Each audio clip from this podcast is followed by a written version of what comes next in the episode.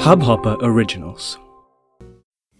नमस्कार दोस्तों, आज की कहानी आगे बढ़ाने से पहले मैं बता दूँ कि मैं हूँ कहानीबाज अनुपमा, आज की एक लीडिंग स्टोरी टेलर और मोटिवेशनल स्पीकर ये कहानी मैंने ही लिखी है और आज मेरे स्टोरी टेलिंग हैप्पीनेस और मोटिवेशन के छः पॉडकास्ट ऑन एयर हैं।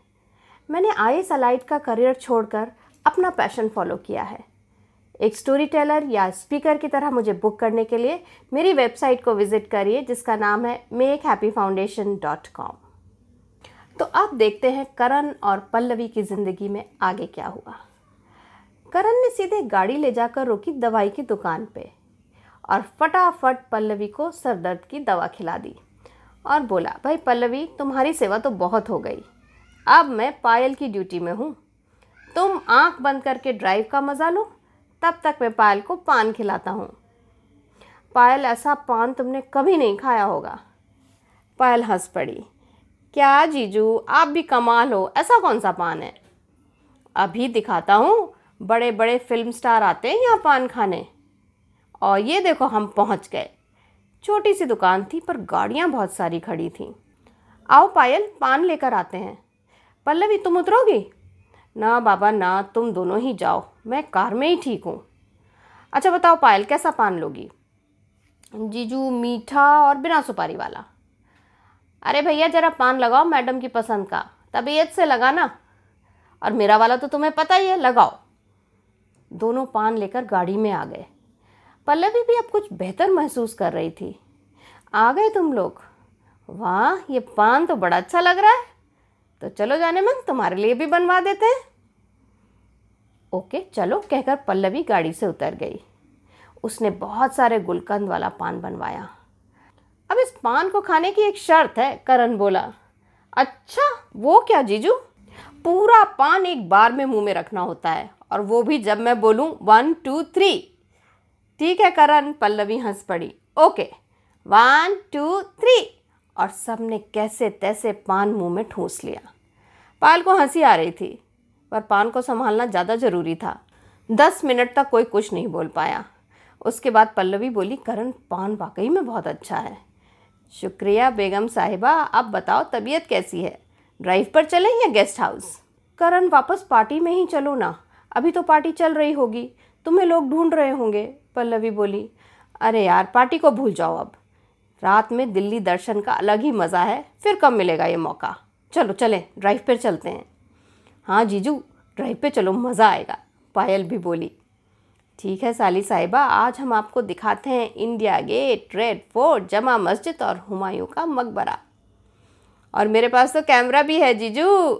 तो दिल्ली की सैर शुरू हो गई। सबसे पहले करण ने गाड़ी रोकी इंडिया गेट पर। यहाँ तो परेड देखी थी सबने। पर रात में इंडिया गेट की शान कुछ और थी। उतर के तीनों अमर जवान ज्योति तक गए और करण ने दिखाया कि यहाँ शहीदों के नाम लिखे हुए हैं। करण, यहाँ आकर भारतीय होने का गर्व हो रहा है, पल्लवी बोली। हाँ पल्लवी, मुझे भी हमेशा ऐसा ही लगता है जब मैं यहाँ आता हूँ। लगता है मैं कितना खुश नसीब हूँ, जो मुझे एयरफोर्स की वर्दी पहनने का मौका मिला। बहुत देर तीनों इंडिया गेट को निहारते रहे। फिर सवारी चल पड़ी लाल किले की तरफ़। इस समय अंदर तो नहीं जा सकते थे, इसलिए बाहर से ही देखना हुआ। कितना भव्य है पायल बोली। काश हम अंदर जा सकते। कल चल सकते हैं, वापसी तो परसों है है ना? करण बोला। हाँ जीजू प्लीज़ कल अंदर जाएँगे। सुनो, ऐसा करते हैं, कल साउंड एंड लाइट शो देखते हैं। वो क्या होता है करण? पल्लवी ने पूछा। अरे इतिहास दिखाते हैं बड़े दिलचस्प तरीके से।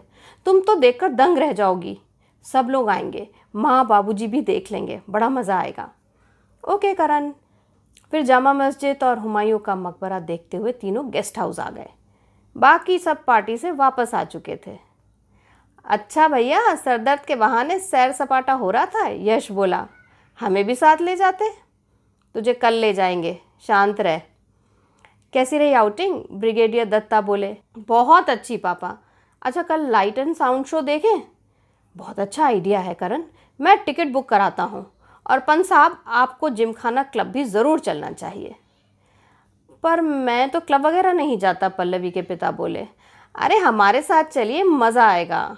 और इतनी देर सारी लेडीज़ शॉपिंग कर लेंगी? क्यों मैडम? उन्होंने अपनी पत्नी की तरफ़ देख कर कहा। हाँ भाई, मुझे तो कनाट प्लेस से शॉपिंग करनी है और पल्लवी पायल तुम लोग भी करना।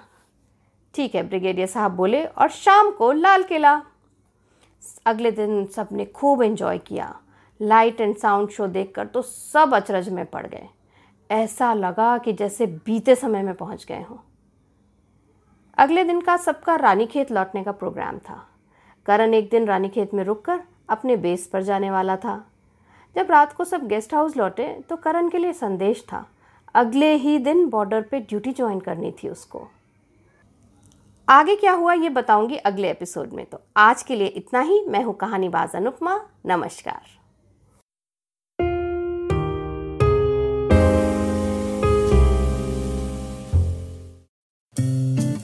इस हब हॉपर ओरिजिनल को सुनने के लिए आपका शुक्रिया। अगर आप भी अपना पॉडकास्ट लॉन्च करना चाहते हैं तो हब हॉपर स्टूडियो वेबसाइट पे रजिस्टर करें और एक मिनट के अंदर अंदर अपना खुद का पॉडकास्ट लॉन्च करें। यही नहीं स्टूडियो देता है आपको पूरी आज़ादी कहीं भी, कभी भी अपना पॉडकास्ट लॉन्च करने की सिर्फ़ तीन आसान स्टेप्स में। तो साथ में अपना पॉडकास्ट शुरू करने के लिए तैयार just hop on Hub Hopper simply content